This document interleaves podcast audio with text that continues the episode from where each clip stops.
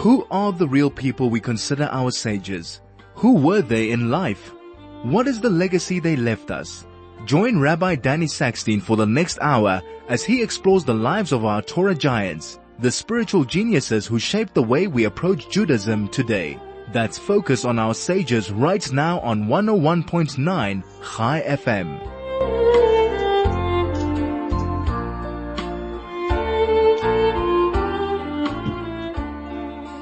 Good afternoon and welcome to Soul to Soul.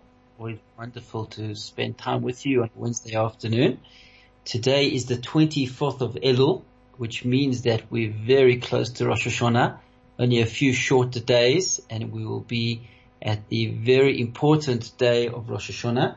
As I'm sure you're aware, Rosh Hashanah begins on Monday night, this coming Monday night, the 6th of September.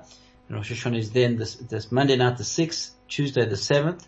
And Rosh Hashanah ends at when the stars come out on Wednesday, the 8th of September. Rosh Hashanah comes out at 6:30 here in Johannesburg on Wednesday. So it's a week away, it's less than a week away. And I think it's very important that we discuss the significance, the relevance, the meaning of Rosh Hashanah. And then we'll get to the day. Today's the 24th of Elul, and I'm very excited to speak to you about the Chofetz Chaim. Today is the Yahrzeit of the Chofetz Chaim. The great Rabbi Yisroel Meir Kagan HaKohen died on this day in the year 1933. So at the end we'll discuss who the Chofetz Chaim was and what his incredible impact was on the Jewish world. But let's first start out with Rosh Hashanah. And let's try and understand with a little bit of depth what is going on over here, what's so significant and important. Of course we know as Jews that our festivals are not just, parties. They're not just holidays which don't have much meaning and depth. On the contrary, each of the Jewish holidays is very, very powerful, and each of the Jewish holidays has within it an ingredient that is essential for our spiritual development and growth. And each year that energy is powerful and is present, and we are supposed to tap into that energy with regards to the respective Yomim Tovim that we're going through. So what is Rosh Hashanah about? What is the story with Rosh Hashanah? As we know, Rosh Hashanah is the anniversary of the creation of Adam and Chava, of the first two human beings that were created in the world. And on this day of Rosh Hashanah, they were judged. And on this day of Rosh Hashanah, they were vindicated to some degree of their judgment. And therefore, every year, every Rosh Hashanah, the first of Tishrei, every year, Hashem judges the entire world. And so on the one hand, there's actually an interesting contradiction when it comes to what we call a stira in Hebrew, contradiction with regards to Rosh Hashanah. On the one hand, it's this awesome day of judgment, and we all know how precarious our situation is, how fragile human life is. Unfortunately, through the pandemic, we've seen how delicate it all is, and the finest nuance can tip the scales. And life is very precious, and life could turn very quickly. And so therefore we're aware of that. And Hashem is looking at all of us, and Hashem is looking at the world, and the next year, and what will be in the next year is being decided upon on Rosh Hashanah, in the 48 hours of Rosh Hashanah, which is a very frightening thought, a very scary thought. And if we don't feel and sense that reality, so we live in a fantasy world, we're not in touch with reality. That is what's going on Rosh Hashanah. So on the one hand, it is frightening. But on the other hand, we are instructed to be basimcha, to have joy, to celebrate on Rosh Hashanah. So doesn't that seem to be out of place? Doesn't that seem to be in contradiction to the theme and the reality of the judgment that's taking place on Rosh Hashanah? There's a famous verse in Nehemiah the prophet. Nehemiah said, he saw that the Jewish people in Rosh Hashanah were down and were sad. And he said to them, Lechu oichel shamanim, go and eat your delicious meats. Shasu mamtakim, and go drink your sweet drinks. Ki kadosh hayom la'adonainu, because this is a holy day to our master, to Hashem. Ki chedvas Hashem hi me'uschem, because your endearing relationship with Hashem, that is your strength. In other words, although we are aware of the Emas hadin, of the severity of the judgment that is held over us on Rosh Hashanah, but still nonetheless we must celebrate and rejoice and our closeness and connection to Hashem, that is our strength. That is our source of strength. So how do we understand these two seemingly contradictory concepts? And to add to that, we know that the Vilna Gaon, the great Gra, the Vilna Gaon, on Rosh Hashanah, when they were blowing the shofar, he was Basimcha, he was very, very happy. So how do we reconcile that? The way we do so is based on a Gemara in Rosh Hashanah. The Gemara in Rosh Hashanah, Daf Lamed Aleph, says that each day in the temple, the Leviim would sing a different song that relates to that day. And the song that they sing on Yom Shishi, on the sixth day, which is Friday, is Hashem Malach Ge'us Lavesh, that Hashem ruled and Hashem is clothed in glory. So, why was it only on the sixth day that we say Hashem Malach? What was significant about the sixth day to say Hashem is the King? And the answer is obvious, that on the sixth day of creation, which was a Friday, that's when Adam and Chava were created. So up until that point, everything else in the world was created. We have the animals and the birds and the fish. They were all created up until then. But Hashem only became king of the world when human beings were created. And there's a famous vort of the Gra, the Vilna Gaon. The Vilna Gaon says, from the verse, the Pasuk says, Ki la Hashem ha-melucha, because to God is kingship, or Moishel ba-goyim, God rules over the nations. So the Vilna Gaon explains, what's the difference between melucha and a Melech and a Moishel? A Melech is somebody who's chosen by the people. A Moishel, a ruler, is a dictator, is somebody who's not been chosen by the people, like the Taliban in Afghanistan. The vast majority of the Afghan population don't want the Taliban, but they impose their rule on the population. That's a Moishel, that's a dictator. But a Melech, a king, is one who is beloved and wanted by the people. The people want the king to rule over them. That's a Melech. So it took the sixth day of creation, only when Adam and Chava were created, does Hashem become the king of the world. In other words, to be a king, there has to be a creature that can choose the king.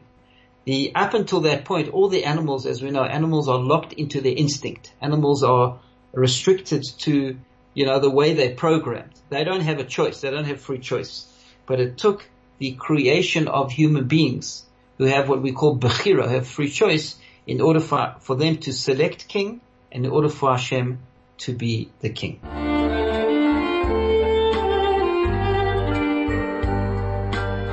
This is Focus on Our Sages with Rabbi Danny Sackstein on 101.9 Chai FM.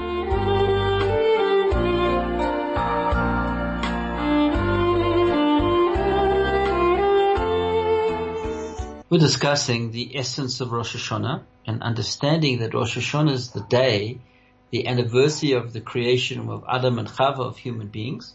Rosh Hashanah is the day when a creature was created that can choose to serve the Creator. And that makes the Creator king. Kingship, according to the Torah definition, is not about being able to rule other creatures. Kingship is about creatures choosing to be ruled.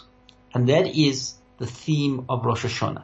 That's why on Rosh Hashanah it's Hashem Malach, the 6 days when Hashem ruled and became the king of the world. So our work, our avodah on Rosh Hashanah, is to make Hashem our king, is exercising our ability to choose Hashem as our king.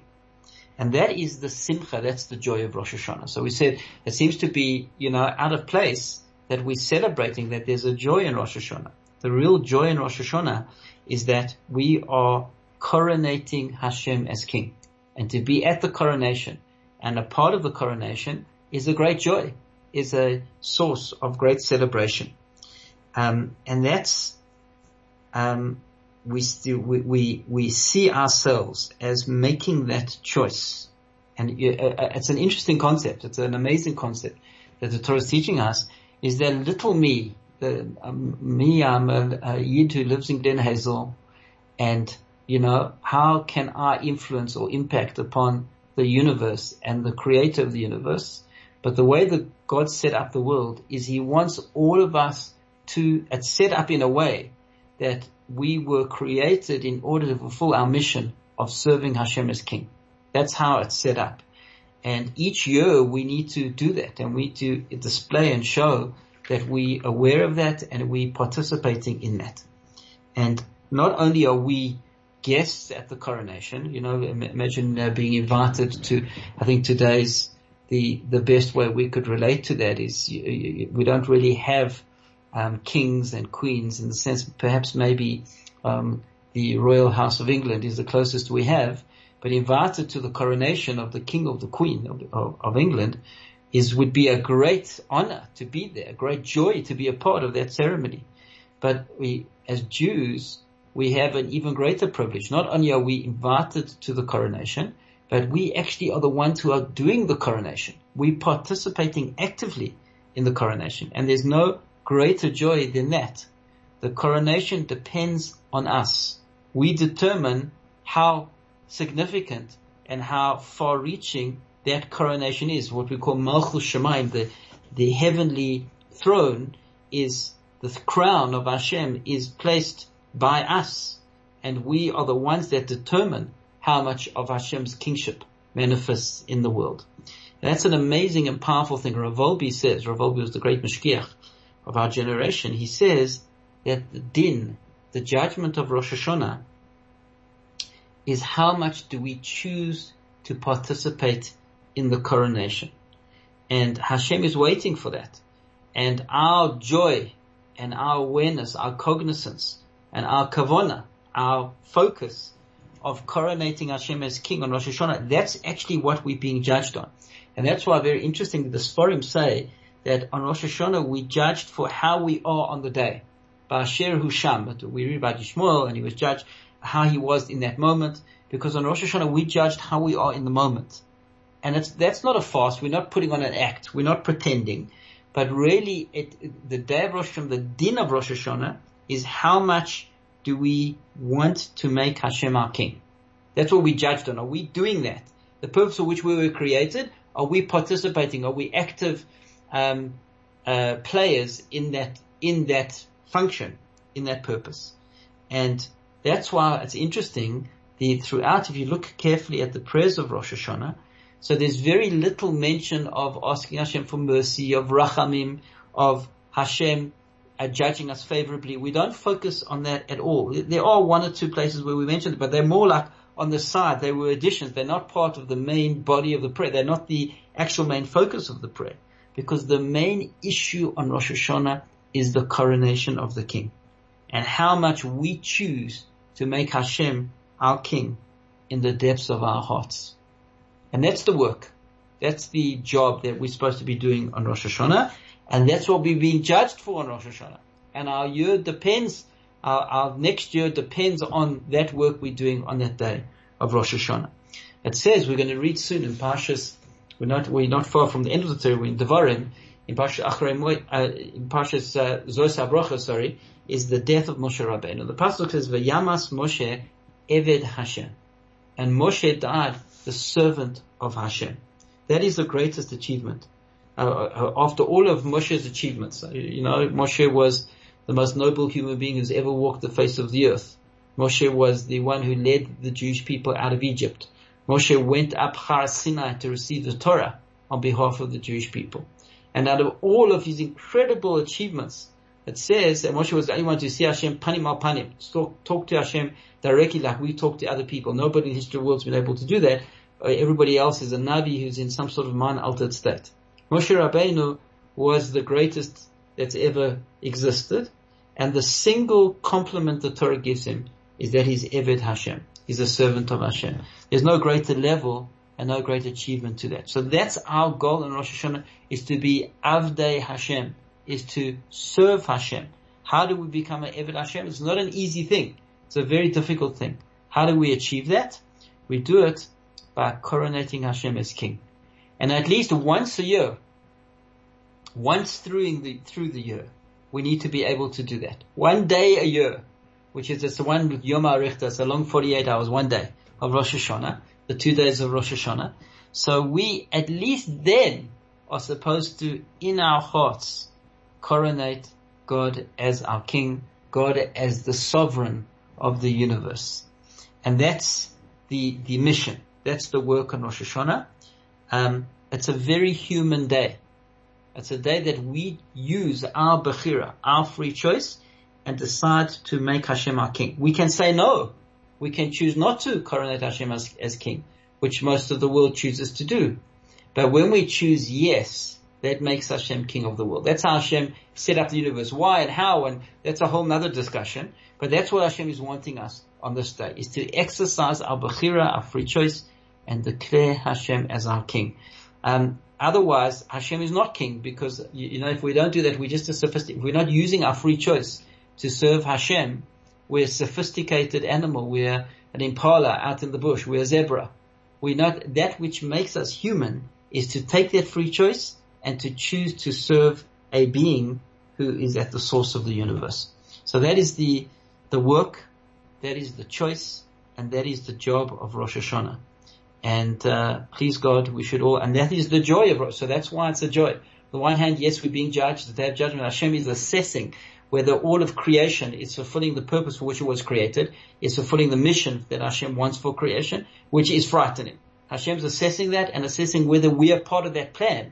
Are we doing what we are supposed to in this world? Are we fulfilling the objectives that Hashem wants, that Hashem set out in creating the world? Well, if we are, then Hashem gives us another year of life, and we will be able to continue to be productive in Hashem's plan. If we are not, we are no longer needed. We are no longer superfluous to Hashem's plan in the universe, and therefore we are not part of Hashem's plans going forward, which is a very frightening thing. So the way we show that yes, we are in sync with the purpose of creation is by choosing to make Hashem king. When we choose to make Hashem king, it shows that we switched on, shows that we're in touch with reality, shows that we recognize there's a creator and we want to serve that creator. At least on the days of Rosh Hashanah, we need to show that. And we're very fortunate the prayers that we say really express this very powerfully. Just to say the prayers honestly and sincerely throughout Rosh Hashanah to daven, and we recommend the Machzor and Oskol Machzor, which is excellent in terms of its translation and in terms of its footnotes at the bottom. So everybody should have an Oskol Machzor, and everybody should make an effort to daven throughout Rosh Hashanah, Shacharis, Mincha, and Ma'ariv, and Musaf as well. Musaf is just the most powerful, magnificent prayer in which we express that we express our understanding that Hashem is the king of the world, and that Hashem doesn't forget anything. There's reward and punishment. Hashem remembers and shofars through the shofar. So we coronate Hashem as our king, and we bring Hashem's light and presence into the world. So it's very important that we all daven. If you can, go to an Orthodox synagogue. We recommend it highly. It's very powerful to daven in shul on Rosh Hashanah. I know people are concerned about COVID, but the shuls all make a great effort to ensure that it's a safe environment, and I do believe it is a safe environment to go to shul. There's social distancing, doors and windows are open, people are wearing their masks. The shuls have been very disciplined in their implementation of COVID protocols, and so it is a safe space to go, and we do recommend going. Make your booking at your local Orthodox shul, and daven with a sincere heart, crowning Hashem as king, and Im Yirtzeh Hashem, by doing so, shall be zocheh d'kesiv chasima tova, to a year of light and of blessing and of good health and of success and of prosperity in all aspects of our lives. So I wanted to also talk a bit about the shofar on Rosh Hashanah. Rosh Hashanah, we blow the shofar, and that is really the mitzvah of the day. And the Torah calls Rosh Hashanah Yom Teruah, the day of blowing of the shofar. And why is so, again, it's also very important, before I forget, is that you make it to shul to hear the shofar being blown, or you arrange for somebody who knows how to blow the shofar to come and blow the shofar for you. We should be hearing a minimum of 30 blasts of the shofar, which is the minimum requirement, the Torah requirement on the day to hear 30 blasts of shofar. There's a Takiyah, Shvarim Teruah Takiyah 3 times, Takiyah, Shvarim Takiyah, Teruah Takiyah 3 times each. So each of those 3 sets of 3 is a total of 30 blasts that everybody should hear and should make an effort to fulfill the mitzvah of hearing the shofar on Tuesday and Wednesday of next week on Rosh Hashanah. Now, why is the shofar so important? What is so significant about the shofar? We do say, as I've mentioned, that it's Yom Hadin, Day of Judgment, Rosh Hashanah, and we meet with trepidation, but it's through the shofar that we succeed in the din. That's what the Gemara says, that by blowing the shofar, it brings tremendous merit to Klal Yisrael, and Hashem moves from the kiseh of din to the kiseh of rachamim. It turns the judgment in our favor when we blow the shofar. And it fits in very much with what we're saying. We're saying that on Rosh Hashanah, we are crowning Hashem as our king. And by blowing the shofar, that is the coronation. It used to be in ancient times that at the coronation of a king and a queen, they would blow the trumpets. That would mark the ceremony of the coronation. So we're blowing the shofar and we're declaring Hashem as our king. In fact, Rav Sadia Gaon, he lists 10 different things of reasons why we blow the shofar. So I want to share with you some of them, 5 of the 10. Don't worry, we'll go through all 10. Share with you 5 of them, and then I'll share with you a beautiful idea that I heard from Rav Michal Twersky about the shofar. So the shofar, firstly, as I mentioned, is that we're coronating Hashem as king, which is the theme and the focus and the mission on the day of Rosh Hashanah.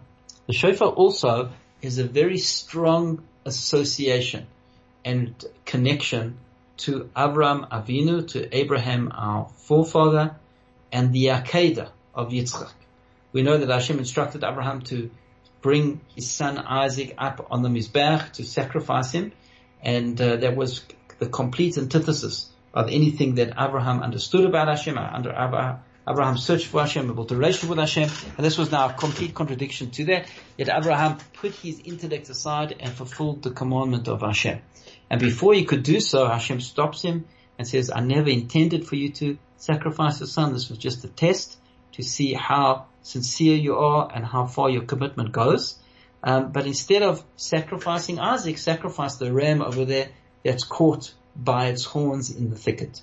And we then blow the horn of the ram, the shofar, to associate ourselves with that act of the Akedah, to associate ourselves with Avram Avinu and his tremendous dedication and loyalty and emunah and trust, bitachon, trust in Hashem.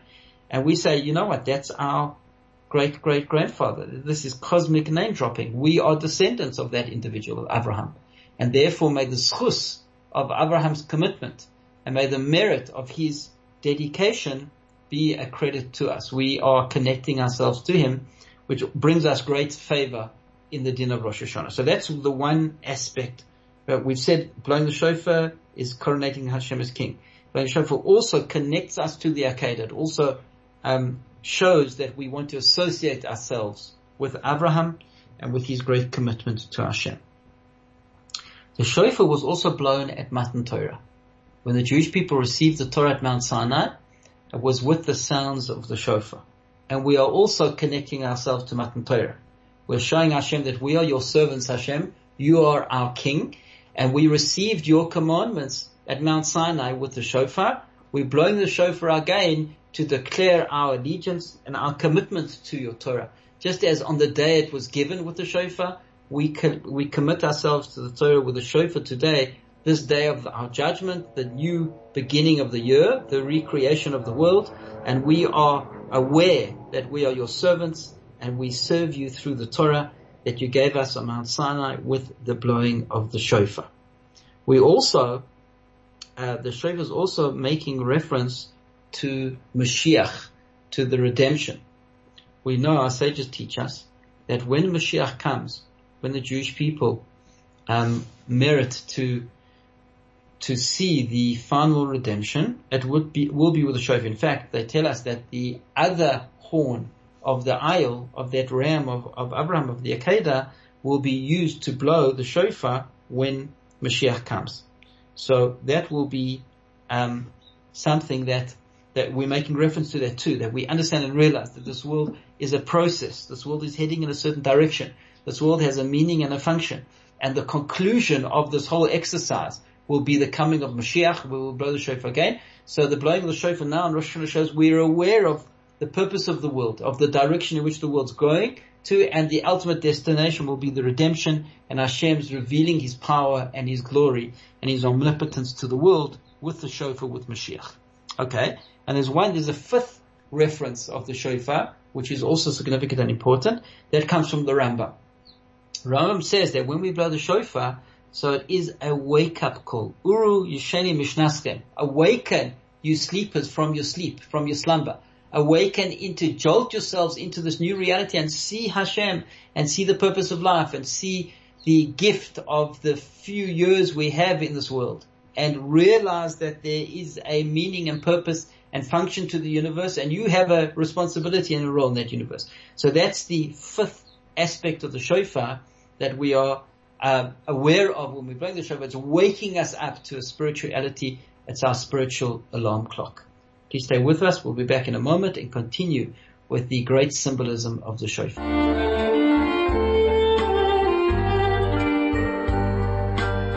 This is Focus on Our Sages with Rabbi Danny Sackstein on 101.9 Chai FM.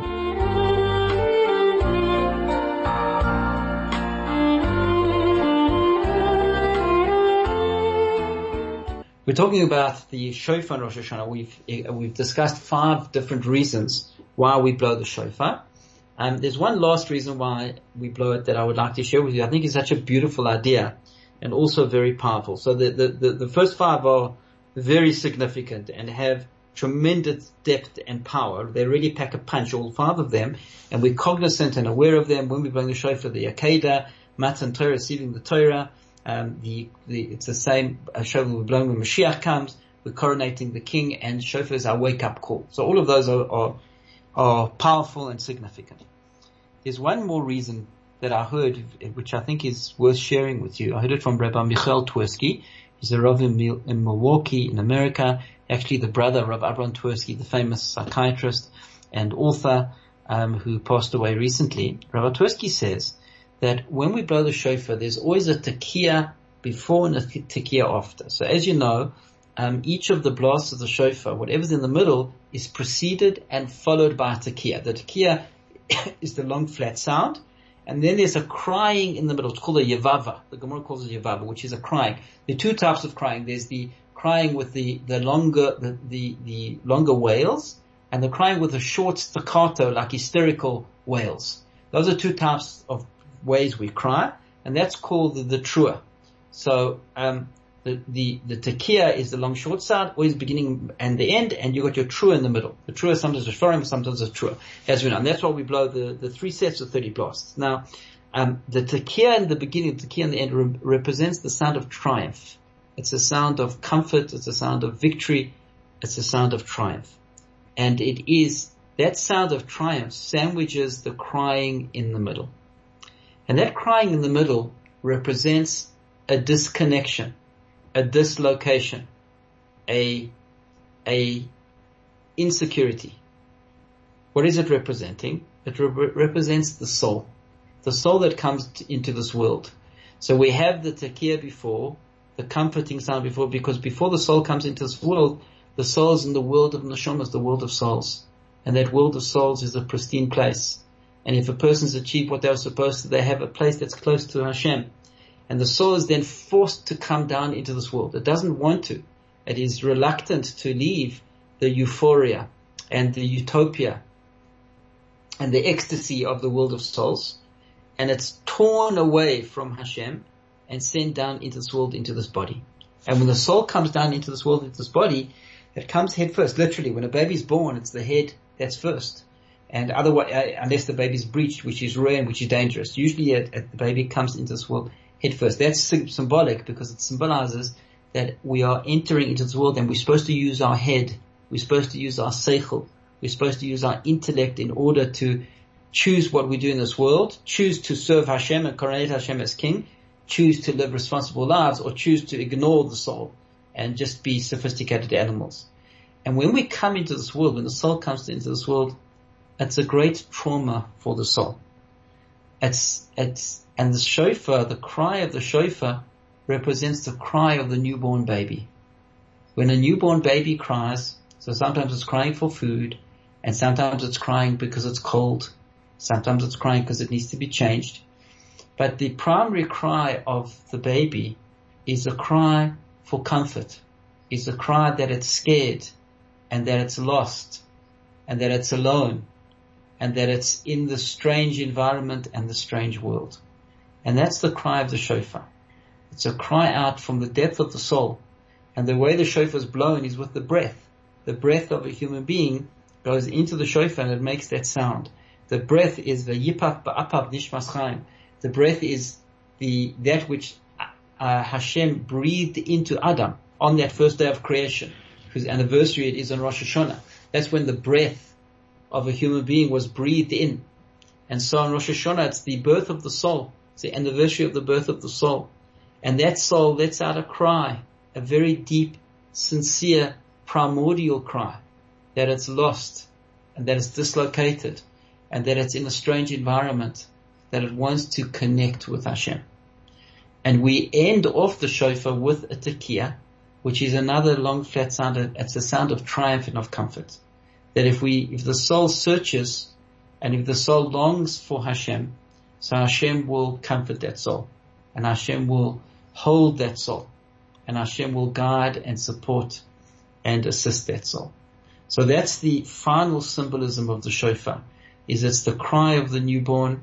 It's a cry from the depth of our being to Hashem to help us and to guide us and to lead us and to help us achieve meaning and purpose and function and substance in our life and in the world. And all together, all six of those reasons that we've mentioned of the shofar, they all mix in together to make a very powerful combination. And that powerful combination is the best thing we could do on Yom Hadin, is the most effective thing we could do on our Day of Judgment.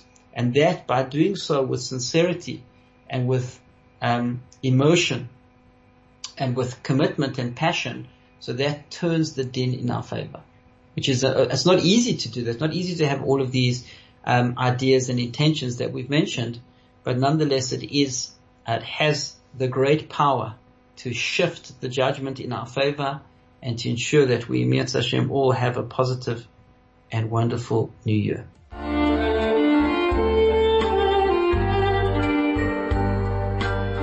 This is Focus on Our Sages with Rabbi Danny Sackstein on 101.9 Chai FM.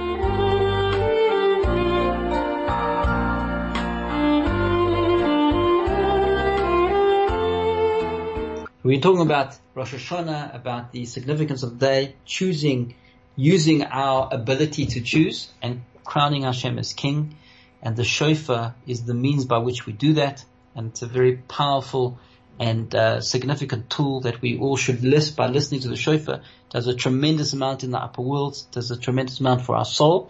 And therefore we should all make a great effort to ensure that we fulfill our Torah obligation to listen to the shofar on Tuesday and on Wednesday of next week. Just want to end off talking a little bit about the great and holy Rav Yisroel Meir Kagan HaKohen, the Chofetz Chaim.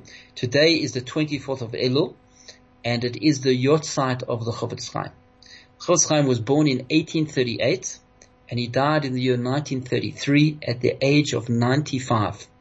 And he was an individual who changed the world, whose impact on the Jewish world was so dramatic and so far reaching that we still feel the aftermath of the Chofetz Chaim's light to this day. The Chofetz Chaim was a prolific author. He wrote 20 different Sforim. His magnus opus was the Mishnah Berurah. It took him 25 years to complete the Mishnah Berurah. And it is the accepted, universally accepted as the definitive guide to Jewish law. It's a commentary on the Shulchan Aruch. So, of course, Shulchan Aruch and the Ramah is the code of Jewish law. The Mishnah Berurah explains and fills in and gives us all the details we need to know in Ashkenazi Jewry with regards to the halacha that we need to follow. And so the Mishnah Berurah is a work of great genius and a work of tremendous contribution. I don't know where the Jewish world would be today without the Mishnah Berurah, without the Chofetz Chaim. And in fact, there's a wonderful program called the Dirshu program. It's a worldwide program in which many thousands of Jews around the world are learning the same page of Mishnah Berurah every day. And it's a program sponsored by an organization called Dirshu. And in our shul, we do that every day after Shacharis. We have a shir in Mishnah Berurah. I record it and send it out to many, many, over 100 people. And it's a wonderful program. It's teaches you the basic overview of halacha, of what we're supposed to be doing as Jews. It is the work of the Chavetz Chaim, the great classic work of the Chavetz Chaim. He also wrote the famous Sefer, the famous book, which talks about the dangers of Lashon Hora and the destructive force that Lashon Hora is.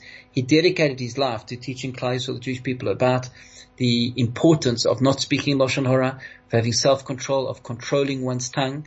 And the work the Chavetz Chaim brought to the attention of Klal Yisrael, the importance of this. Obviously, it's always been something that the Torah says very clearly we have to follow. Chavetz Chaim brought it out and made it a matter which became a lot better observed and known within the Jewish world through his tremendous efforts and attempts to try and implore the Jewish people to control their tongues and to withhold from speaking in a negative way, harmful negative speech. The Chavetz Chaim, he really is the example to the world of the Torah values of humility, of piety, of devotion to God, of living a life of service of Hashem and of the Jewish people. And through, he just didn't want to be bothered or have to deal with major issues, but through his righteousness and his greatness and his tremendous knowledge of Torah law, so the Jewish world handed the Chavetz Chaim and knew that this was the person, the most pious person in the world. And he's not only known for his great intellect and his tremendous Torah knowledge and his great Kabbalistic wisdom, he was very well versed in the world of Kabbalah, but also the Chavetz Chaim was known for his midas, for his behavior, for the way he treated other people, for the way he conducted himself, for his gentle, kind, compassionate nature. So his sterling example will continue to live on within the Jewish people through the works that he's wrote and through the example that he was. And his Neshama Shlevin Aliyah on this day is Yortzeit, the 24th of Elul. Thank you so much for listening. I'd like to take the opportunity to wish all of our listeners a Ksiva Chasim Tova, a year that's filled with Hashem's blessings of light, of good health, of prosperity, and of success, both in the realms of Ruchnias, of spirituality, and in the realms of Gashmias, of material existence. Thank you for listening and have a wonderful day.